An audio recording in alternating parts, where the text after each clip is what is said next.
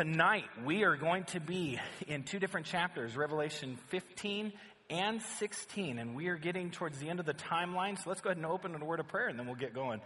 Um, dear Heavenly Father, we thank you so much for the opportunity to be here tonight. We thank you for um, Ryan and Barrett. We thank you for their worship and their heart um, to sing praises to you. And Heavenly Father, we thank you for those who uh, come out um, each and every Tuesday night. And I, I, just pray that tonight, as we dig into your word and as we dig into the, just the complexity um, that is a revelation, that you will open our minds and eyes to see exactly what you want us to see. Give us your wisdom.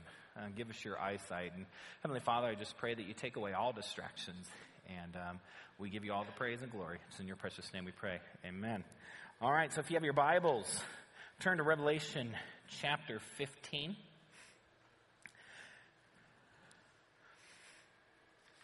And again, if you have one of these timelines, um, you'll notice on the on the front or back, you can label whichever. Um, we have the three divine judgments, and we've talked uh, about these um, three sets of divine judgments. Um, the seven seal judgments, and then within the seventh seal, we have the seven trumpets, and then within the seventh trumpet, we have the seven bowls. So actually, there are seven divine judgments, seven seals, but within the seventh of each are another group of seven, if that makes sense. So tonight we're going to look at the last um, seven judgments when we get to chapter 16. Some of your translations might say seven vials. Um, but let's go ahead and look at um, um chapter 15. And as we, we've seen already in Revelation, and if you were with us in the summer um, for the study of Genesis, you'll notice that a lot of times, um, the writers, especially in the, the Hebrew culture, will give you the whole story and then they'll go right back and they'll focus in on one part. And you saw that in the first chapter of Genesis. We got the full story of creation, all six days plus the seventh day God rested. And in chapter two, it's not a separate creation story. It's actually focusing in back on just day six.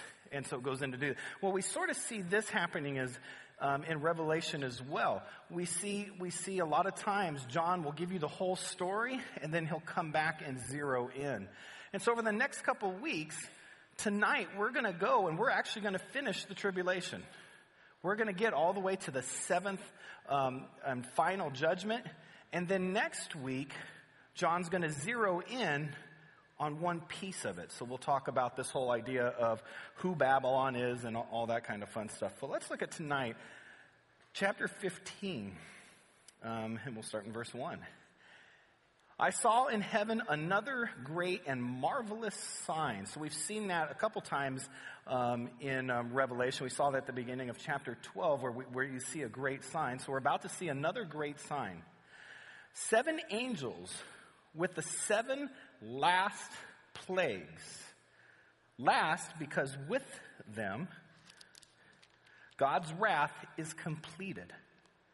And I saw what looked like a sea of glass glowing with fire, and standing beside the sea, those who had been victorious over the beast and its image and over the number of its name. They held harps given them by God and sang the song of God's servant Moses and of the Lamb. Okay, so John, we now have another transitional moment in Revelation. Um, he has been down looking at things that are happening on earth, and we've talked about the the, the unholy Trinity. We've talked about um, the beast, um, the false prophet, obviously Satan, the great dragon, and so now we're going from earth and and we're, we're transporting back up into heaven. Okay, and so we see this this great this great sign that is happening in heaven, and we see seven angels with seven last plagues. And, and it says last because this is, this is it. This is it. Um, for us, we're at the end of our timeline. For Revelation, we are at the end of God's judgment. His judgment will be completed after this. And I saw what looked like a sea of glass. Now, we've seen that already depicted um, in Revelation. We've talked about it a couple different times, and so we're now back up into into heaven. We're back up into that that cosmic throne room, and we see the sea of glass, and we see next to the sea, standing beside the sea, are those who had been victorious over the beast and its image and over the number of its name. So, so we talked about the beast and the mark of the beast and the number of its name, 666, and we walked through all the different possibilities um, that um, that could represent and maybe where or where these um, different marks would be. But what this is seeming um, to portray is the people that are standing in the sea of glass at the throne of God are people that were martyred when? During the tribulation. Because it's those who are victorious over the mark of the beast. So it has to be talking about those who have given their lives during this great tribulation. Um, they were given harps, which is, is pretty cool. Um, and they sang the song of God, um, Moses, or of God's servant Moses and the Lamb. And here it is. Great and marvelous are your deeds, Lord God Almighty. Just and true are your ways, King of the nations. Who will not fear you, Lord, and bring glory to your name? For you alone are holy. All nations will come and worship before you, for your righteous acts have been revealed. Powerful little song, and it talks about something that is really important for us to understand as Christians, and that, and that is this God is holy. God is holy. And we often overlook that with a lot of the other um, divine attributes, attributes that God has. But God is holy. He cannot have any sin, cannot deal with sin. And because God is holy and because God is just, He has to punish sin. He has to take care of sin. And did you notice who's worshiping? Who will not fear you, Lord, and bring glory to your name? For you alone are holy. All nations will come and worship before you, for your righteous acts have been revealed. God is not only deserving of worship, he will get worship someday. Atheism is only an earthly thing. There will be no atheists after death. Everyone will know who God is. Everyone will know about his holiness and about his justice. After this, I looked, and I saw in heaven the temple, that is, the tabernacle of the covenant law, and it was opened. Out of the temple came the seven angels with the seven plagues. They were dressed in clean, shining linen and wore golden sashes around their chests. Then one of the four living creatures gave to the seven angels seven golden bowls, or some of your translations would say vials, filled with the wrath of God, who lives forever and ever. And the temple was filled with smoke from the glory of God and from his power. And no one could enter the temple until the seven plagues of the seven angels were completed. So, chapter 15 is a, a short chapter. It's just a, it's just a little little brief glimpse until we get into the final judgment, just eight verses in all. And it really talks about God and God's glory and God's justice and, and who God is and why there has to be wrath, why, why sin has to be dealt with. Why God can't just go, oh, it's okay, never mind, you won't do it again. Sin has got to be paid for. And then we get into chapter 16. And, and for this, you'll want to take out out your timeline. And on the back, it just goes through the seven different, but we'll read them here. Then I heard a loud voice, and the actual literal translation of that is uh, mega.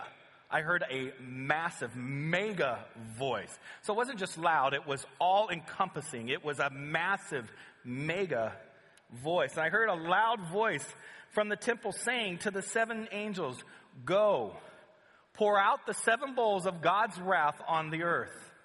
The first angel went out and poured his bowl on the land, and ugly, festering sores broke out on the people who had the mark of the beast and worshiped its image. The second angel poured out his bowl on the sea, and it and it turned into blood like that of a dead person, and every living thing in the sea died. The third angel poured out his bowl on the rivers and the springs of water, and they became blood. Then I heard the angel in charge of the waters say, You are just in these judgments, O Holy One.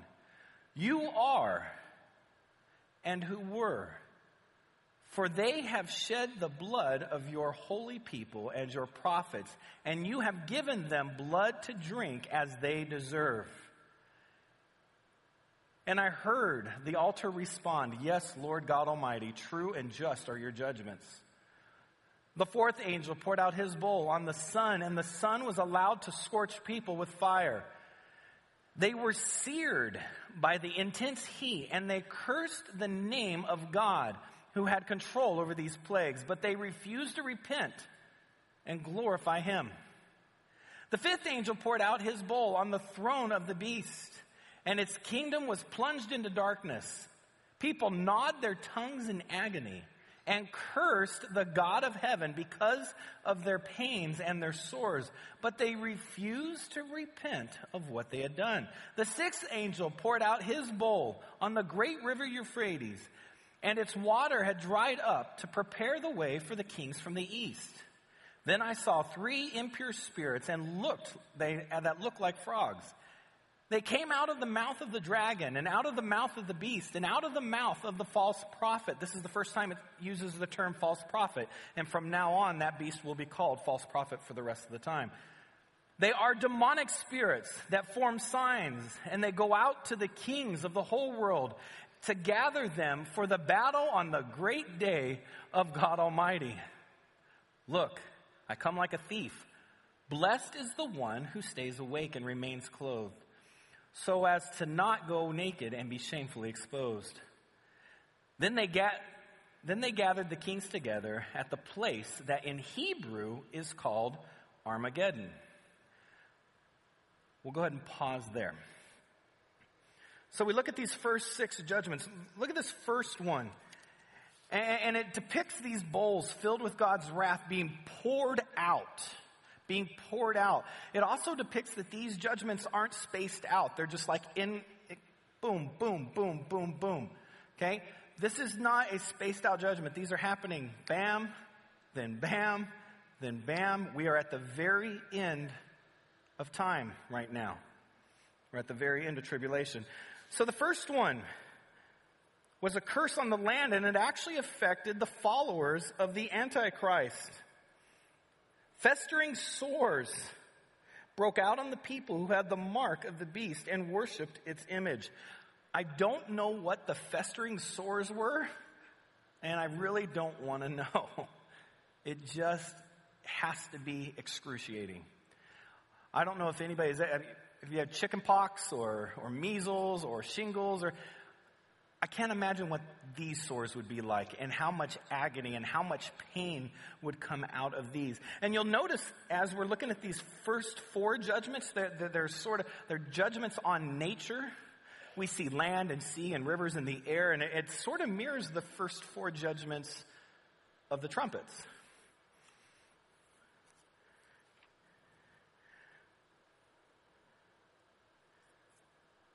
The second angel poured out his bowl onto the sea, and it turned into blood like that of a dead person, and every living thing in the sea died.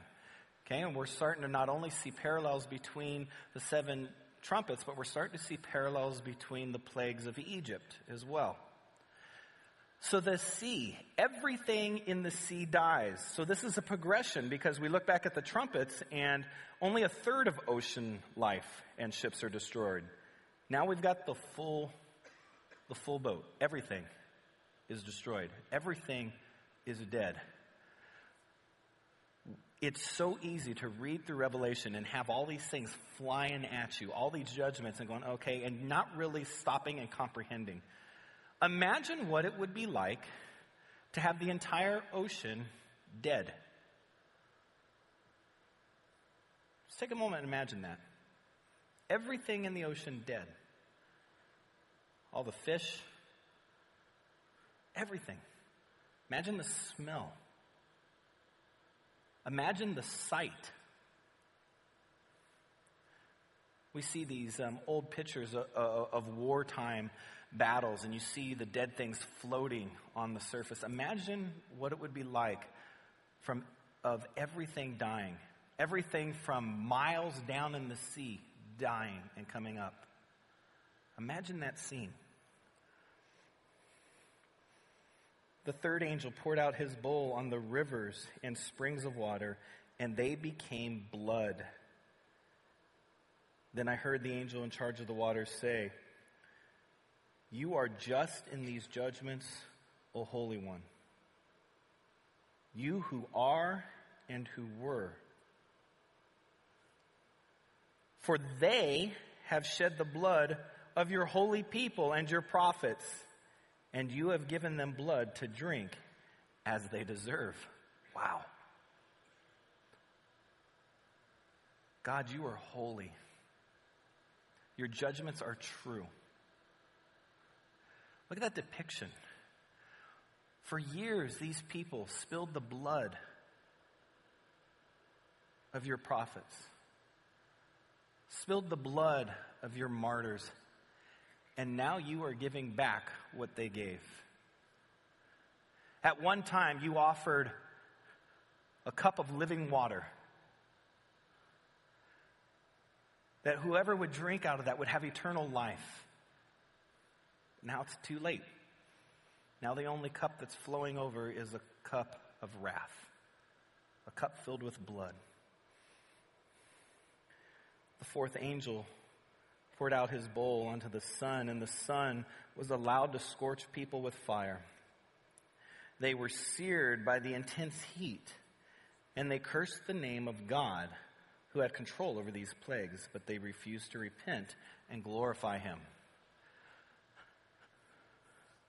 So we have seen horrific sores. We've seen all the world's oceans die. We've seen all the rivers are poisoned, turned to blood. And now the sun turns hot and blistering and searing occurs.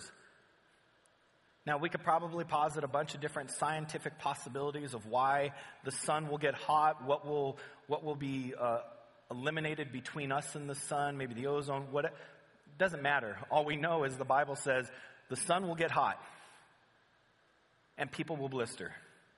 Even Arizonans are not used to this. This will be hot. Again, take time and imagine living through this. Imagine comprehending this. And what's the reaction? They're cursing God. They're cursing God.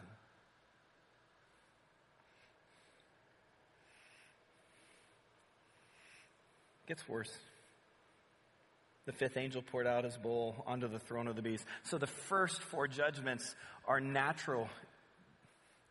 Now the next three are aimed at the spiritual. And this first one's going to go after the throne. Not God's throne, but the throne of the beast.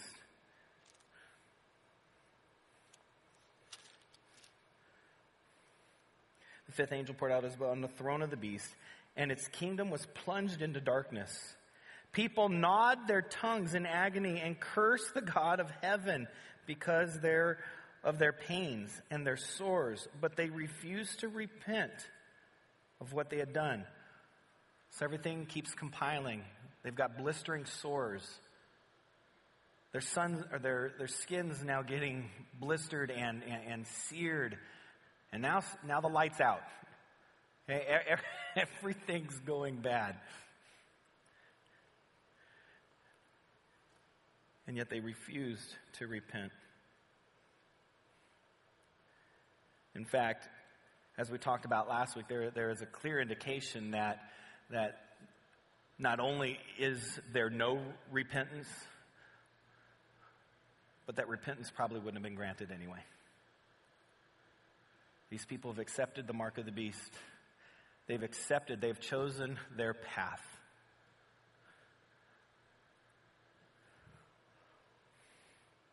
Sixth angel poured out his bowl onto the great river Euphrates, and its water was dried up to prepare the way for the kings from the east. So the great river Euphrates,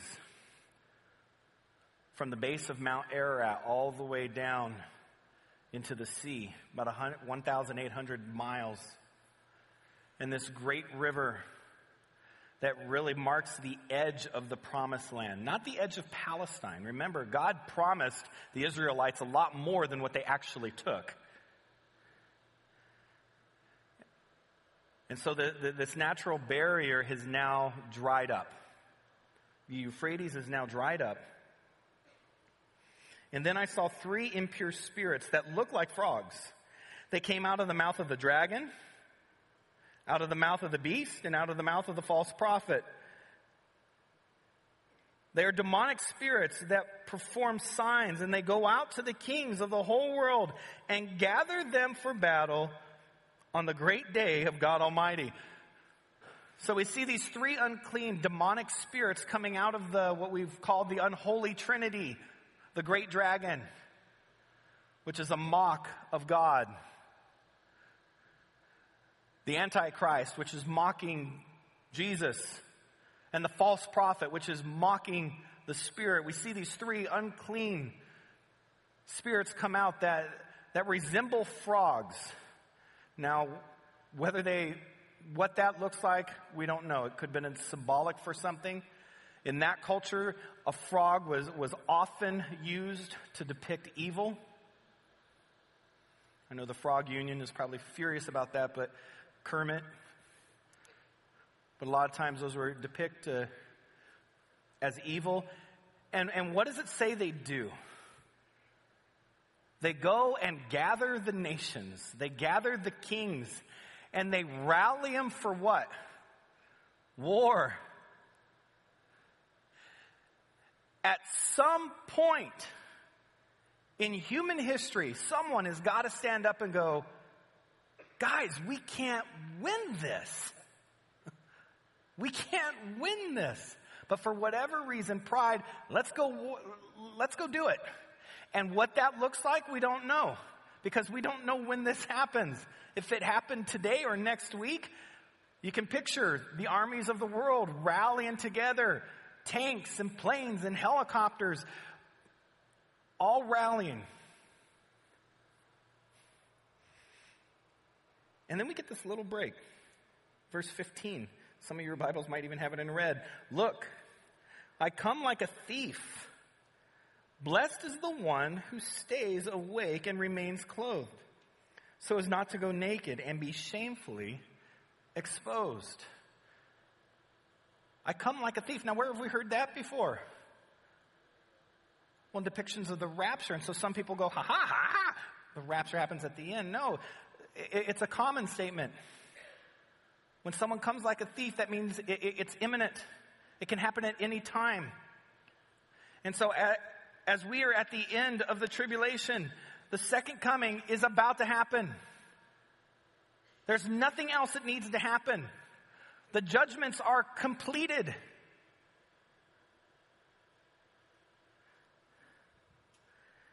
Then they gathered the kings together to the place that in Hebrew is called Armageddon.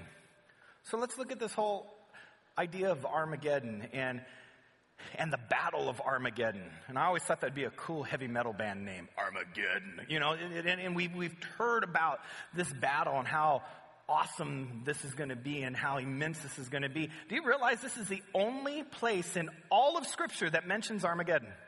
It's the only time the word appears in the entire Bible.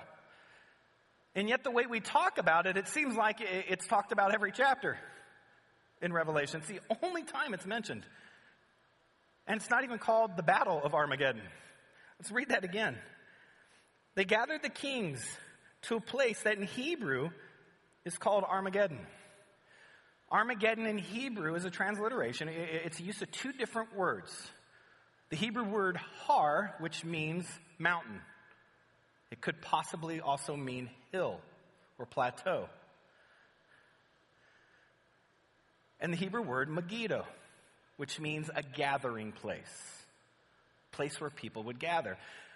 So the fact that, that those two words were used make, make a lot of people go, ah, this must happen up on the plains of Megiddo, which is about 60 miles north of Israel. That's where the battle, the final battle is going to happen. The Bible really doesn't say that. It's possible. It's possible you can get that from there.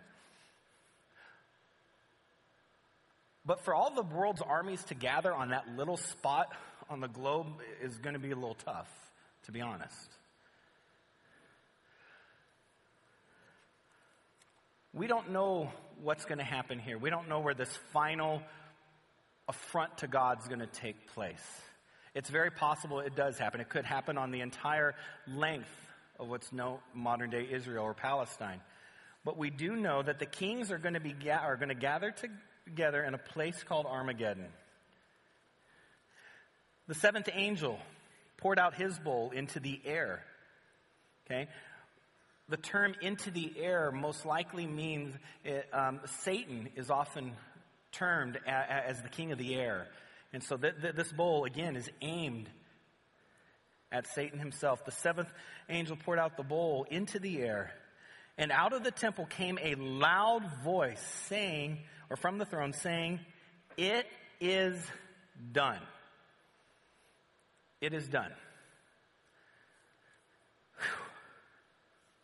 All this, it's done. And not just all this, judgment. It's all coming to a, a, point right now. Now, the words, it is done, this is not the same thing that Jesus said upon the cross, it is finished. It is done does not mean it is finished. A better way to think of, of the, the words here would be the goal has been reached. The goal has been reached.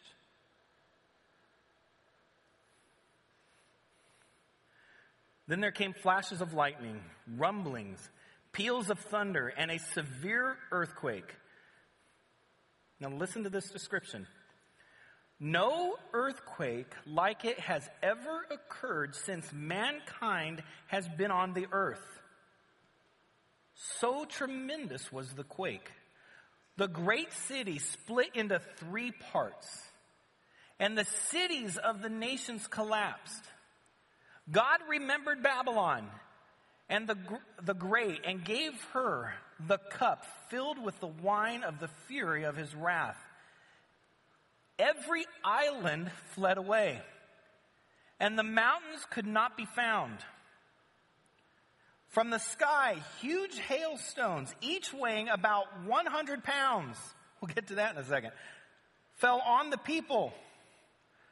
And they cursed God on account of the plague of hail because the plague was so terrible. All right. Picture that.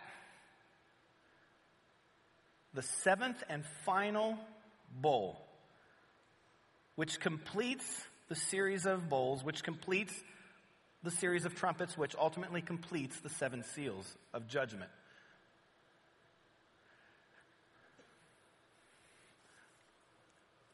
Listen to the wording in there. An earthquake like the world has never seen. This is not an earthquake that will have a city's name in front of it. The San Francisco earthquake, the Landers earthquake. And I've been in some crazy earthquakes. How many from Southern California? Okay? How many remember some of those earthquakes? Now, there hasn't been one out there in a while, which is a little scary, but I remember being in the Big Bear earthquake. I lived in a place called Yucaipa, and we were right on the foothills of Big Bear, right next to San Bernardino, Redlands area. And, and there were actually two earthquakes um, there, and I was working at Forest Home Christian Conference Center, and I was I was a commo, which was a cool name that we gave for basically cleaning toilets, and and so every night or every day we cleaned toilets, made beds. Okay, the one time in my life I made a bed, uh, I made thousands of them, made beds, vacuumed, and all that. My wife often laughs. You, you worked at Forest. You, you made beds. You cleaned toilets. You scrubbed showers. You you vacuumed. Really, I did. and I remember at nights um, we used to go um, and we'd play Risk all night because we were in college and that's what you did. And I remember that first earthquake on Saturday night, and it just lit the place up. And we all hit the deck And then we looked at each other, and, and we're from Southern California. We, we knew what those things were. And, and, and, so we ran out, and all of a sudden we ran outside the main, the main dining hall, and we heard this. And what we found out later was boulders were coming off the mountain heading for camp. Okay? So as we were running, one of my friends alertly says, Avalanche! That's all we needed to hear. So we just ran towards the river. And we ran down to the, to where the girls' dorms were because we needed to check and make sure they were okay. And, and of course, they were running out too. Different story. And so, and I remember that day, and the, we woke up the next morning to the next earthquake, and it was bigger than the first. And I literally, I was on the top bunk, and in one second, I was like, oh, earthquake. Next second, I was like, oh, I'm on the floor. It knocked me, it, it, moved so quick, it knocked me on the floor, and the door of the cabin was going wham, wham, wham, wham. And we could see the porch doing this. You know that old, those old clips of the, the like the 40s on the San Francisco? It was incredible. And I remember that, that whole week, um, they obviously canceled camps. It was a God thing because two of those boulders destroyed, flattened tent or teepees, which would have killed probably 40 kids. But it was the one time during the week that there was no camp, Saturday night. And I just remember the power of that earthquake. And I remember for the rest of the camp, every little jar, everybody would go, ah, we were all on edge. Sometimes aftershocks are worse than the original. Now, that was a, a 6.9 and a 7.2. We've had earthquakes that have registered in the eights and nines, I think, eights for sure. This is the greatest earthquake that's ever been. And it's not a, a localized earthquake, it's a worldwide quake. So violent, so much movement that mountains are disappearing, islands are sinking. And we know islands are just the top of mountains underwater. Mountains are just being flattened. The earth is moving. The continents are moving. There's tectonic shifts. This is crazy.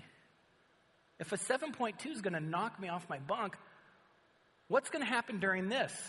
And how ticked am I going to be? Because I'm already seared and blistered and sored, and now I'm getting thrown all around. This is a huge issue big earthquake. And remember, the world's already gone through a worldwide flood, which earthquakes were part of that. So this is something that's unimaginable. Unimaginable. If mountains are disappearing, there can't be any more buildings left. Imagine the devastation. And if that weren't enough, here comes the hail. How many have ever been in a big hailstorm? You guys, people from Texas, from the plains. What, at what point does hail stop being hail and become iceberg? You know, I mean, at what point do you stop going, oh, that's hail, and that's really, it's a block of ice this big? I'm a bowler, pure athlete.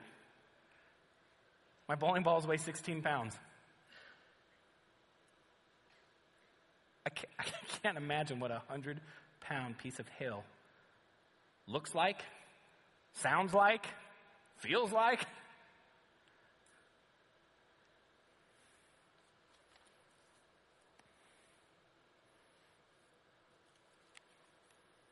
It is done.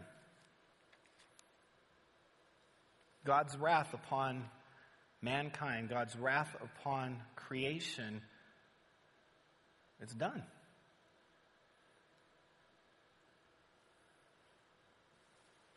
Over the next couple chapters, John is now going to zero back in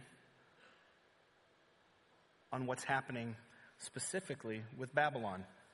And so next week we're going to we're going to zero in. What, what's Babylon? What is that great city? What, what, what is John talking about? But as we close this week and before we get to questions, the takeaway for me is God is holy and sin is real. and sin has to be judged. We would hold a police officer absolutely accountable if he stood by and watched a murder happen and not didn't do anything about it. Or a judge knowing full well that this person was murdered or this person did this crime and they let them off. How, I mean, look at the news headlines every time someone who we believe is a murderer gets off. The rage that happens. But yet, for whatever reason, when we deal with God, we go, well, God, what, why, do you have, why do you have to hold them accountable? Why does our, our view on justice flip when we talk about God? Is it maybe because we're the guilty? As believers, we, have got to know and we've got to understand that, that God will judge the world. And it has to happen.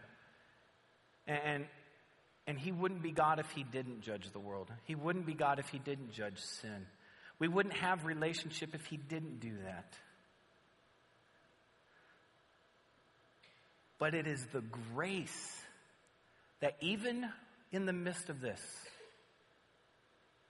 while we were still sinners, Christ died for us. God demonstrated his love for us, that he gave us that opportunity. While we deserved wrath, Jesus took the wrath upon him. Jesus drank that cup for us and gave us clean, pure water, eternal water. But again, it's our choice. We have the free will to choose God, choose this gift, choose this redemptive gift for us, or we can continue in separation. Continue with our hand against God, saying, you know what? Forget it. I don't want your gift. I want to remain separated from you. I don't love you. I don't believe you existed. That's our choice. But at some point, now God is patient, not wanting anyone to perish, but at some point, it's going to come to the head. Now, as believers, we've accepted that gift. We've confessed with our mouth Jesus is Lord and believe in our heart that God raised him from the dead, and we're saved because of that. But as believers, God has put us into positions, whether it's where you work, whether it's within your family, on your city block, the sport teams your kids play for, He has put us into position and in places where we can still tell people about this grace, tell people about this gift, so they do not have to deal with this. And as bad as this sounds, and it's bad, as bad as this list is, that's nothing compared to eternal separation from God. I'll take a hundred pound hail every second of the day compared to eternal separation from God. And yet, that's where people who don't know Jesus Christ are going. God's not sending them there, they're already there. They're already separated. So, my challenge, again, is twofold. If you're in here and, and you don't know Jesus Christ as your Lord and Savior, thank you for coming. Keep coming. Keep, keep digging in. Keep searching.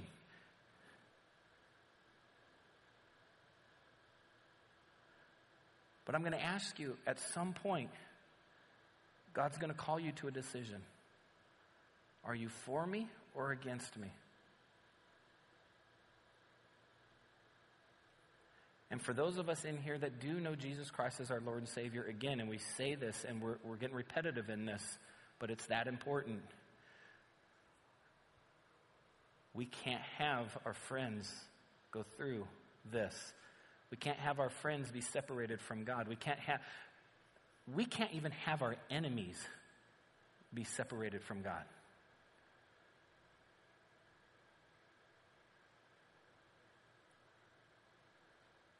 We've got to do everything in our power to tell people about Jesus, to support ministries that tell people about Jesus, to give our time, talents, treasures behind Jesus. It's that important because we know the end. Close with this. If you right now were magically transported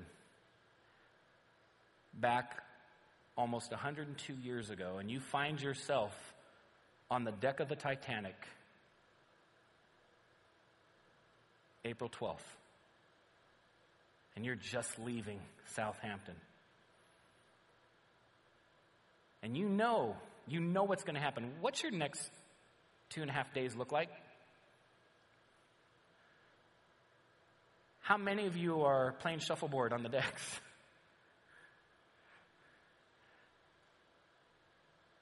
How many of you are swimming in the pools and just enjoying yourself and, and, and, and taking care of your needs and, and enjoying the ride? And well, we know the answer. We're human beings. And if we know that in two days this ship is going to sink, we're going to do a bunch of things. We're going to try to warn them. They probably won't listen because the Titanic's unsinkable.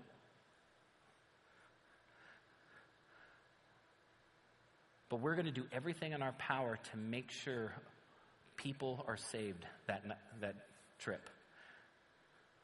We know the end, and we don't know how much time we have left. What are we doing with what God has given us? Time, talents, treasures, to make sure that the gap is closed for as many people as possible. Let's pray and then we'll get some questions. Dear Heavenly Father, we thank you so much for your love and your grace, and we thank you that you are holy. And be, because you are a God worthy of our worship, you're worthy of everything we have. And Heavenly Father, we thank you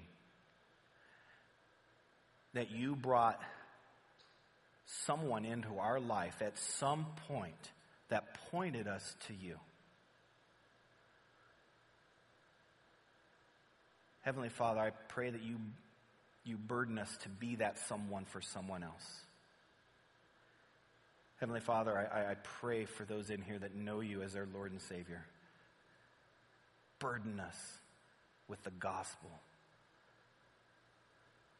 And Heavenly Father, for those in here that, that are still searching, and that, that's wonderful, and for those here that might not know who you are, Heavenly Father, answer the questions that they would have. Pierce their heart let them see your love for them, which is beyond measure. Let them know that they are priceless. They are fearfully and wonderfully made. And that you, the God of the universe, longs to have a relationship with them forever and ever.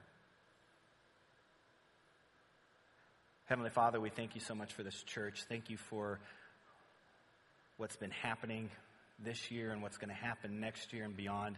And Heavenly Father, with all the great things, I pray that this church never forgets that, that it's your name that needs to be famous, not Cornerstone's. And we thank you that we have a leader that believes that, a leader that's willing to take the risks to reach as many people with the gospel of Jesus. Heavenly Father, be with us this week. Be with our families as we celebrate Thanksgiving and bring us back in a couple weeks um, as we continue and we conclude um, the study of Revelation. We love you and we praise you. It's in your precious name we pray. Amen. All right. Do we have any questions out there? All right. We got one right down in front.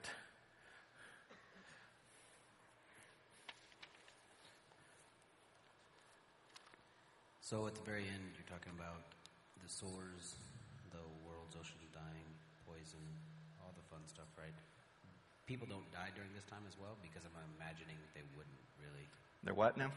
Are people dying at this time? I believe because so. At the very, there's that one at the beginning of Revelations. I forget what chapter it was. You're saying that people would seek death but wouldn't find it. Yeah, I, So- I believe that's a great question, actually. there's horrific sores and all that, and everyone's going through all this stuff, then they wouldn't really get to the hundred pound hail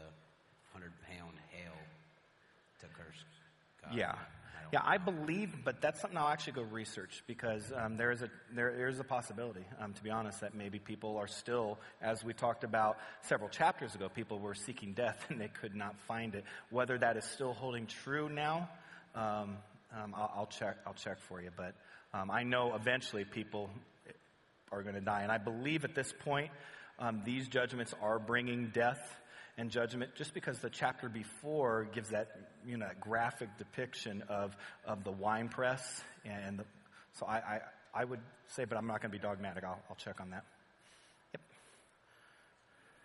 Those people had uh, of the beast. uh-huh Um, they had accepted the mark of the beast, so it was too late for them to change their mind and repent. But it keeps saying that um, they chose not to. Don't they not have a choice? Yeah, and, that, and, that, and that- and that's, uh, sort of what I was saying. It, it, it does it does seem to to indicate that wow, maybe there's still a chance, and they just refused. I think it's just saying it's just showing showing the how separated the people were that that they refused to repent. Now, repenting is turning and stop and to stop doing what you're doing. But salvation's a different thing. Okay, so it's possible that maybe people would have an opportunity to turn, and then God would say, too late. Okay, so repent's a little different than that, but I, I, I think it's more of just an, uh, it- it's alluding to the fact that people were depraved, and even though the judgments were happening, they still were cursing God and um, um, not, not repenting.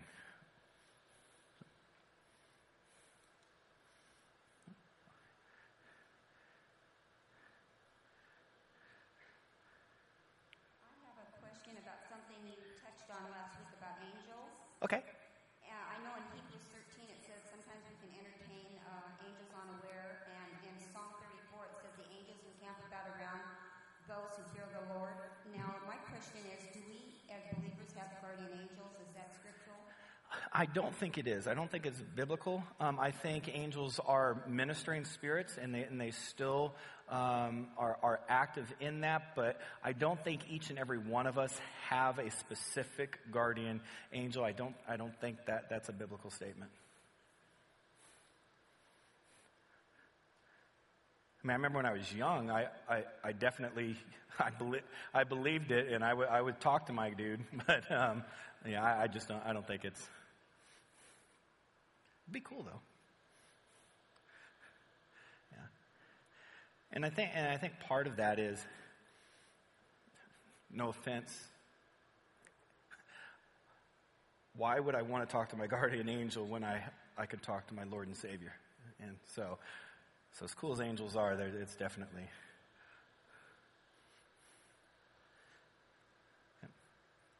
right, any others? Now he's down here, so someone in the back should raise your hand. That's, that's always. All right, well, let's close in prayer and we'll, we'll get you guys out of here. Heavenly Father, we thank you so much for each and every person that comes here. We thank you for your word, and we thank you um, for the promise that someday you are coming back. And someday there will be no more tears, no more pain, no more separation, and we will have eternal life with our Lord and Savior that never ends. It's forever and ever and ever. And Heavenly Father, I just thank you that, that while we are here, you have given us this commission, this great commission to go to all the world and make disciples, telling people about the gospel, the good news that is Jesus Christ. Heavenly Father, give us that burden as individuals, as a church, to reach out and touch people with your gospel. We thank you for the blessing that you give us um, for this study, and we just pray again that you keep people safe over the holidays and then you bring everybody back. It's in your precious name we pray. Amen. All right. Thank you guys for coming. We'll see you in two, two weeks.